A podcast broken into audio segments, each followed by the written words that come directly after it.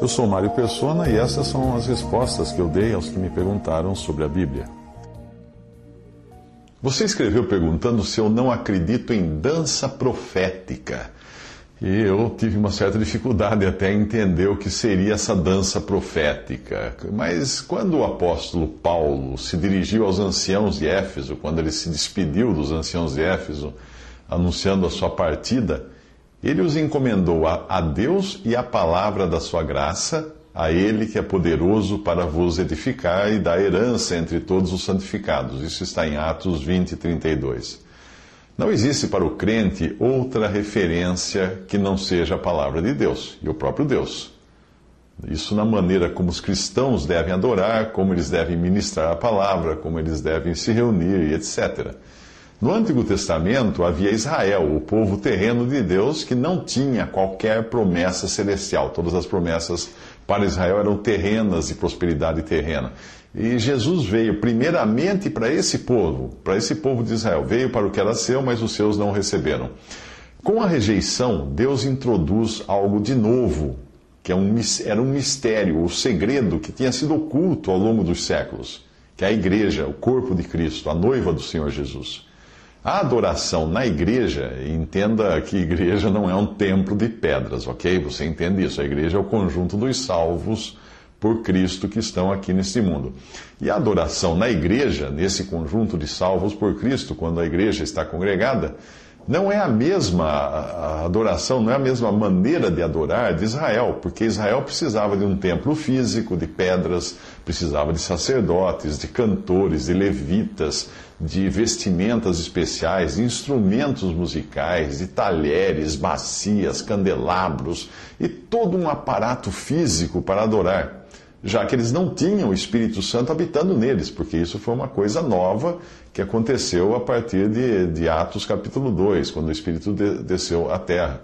A descida do Espírito Santo para habitar na igreja coletivamente e no crente individual, individualmente só aconteceu naquele dia de, de Pentecostes, em Atos 2.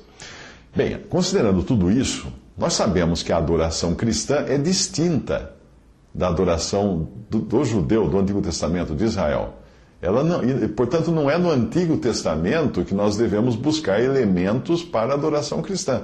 Caso contrário, nós precisaríamos também de um templo de pedras lá em Jerusalém, porque não podia ser em outro lugar.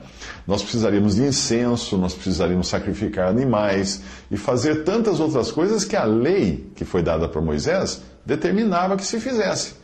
Então, se você quiser adorar como adoravam os judeus, vai ter que seguir a lei, vai ter que pegar os animais, cortar o pescoço deles, queimar seu, seu corpo, colocar o sangue numa bacia. Vai ter que fazer tudo o que era determinado pela lei para a adoração no judaísmo. O modus operandi da igreja, a maneira da igreja funcionar, você não encontra no Antigo Testamento, você encontra no Novo Testamento. Porque ela não existia no Antigo Testamento, a igreja.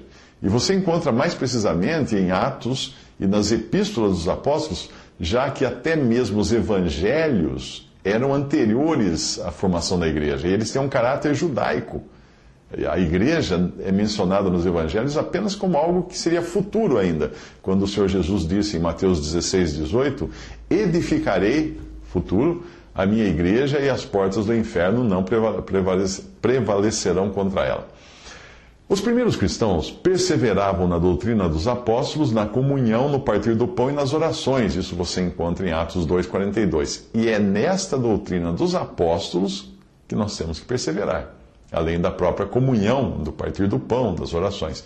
Se você buscar na doutrina dos apóstolos dada à igreja, não vai encontrar qualquer referência a algum tipo de dança nós devemos nos contentar com aquilo que o Espírito Santo nos revela por meio da Sua palavra. A palavra de Deus é o nosso único guia seguro, por isso, buscar novas experiências, a semelhança do que faz o mundo, não é exatamente o que nós encontramos na palavra de Deus.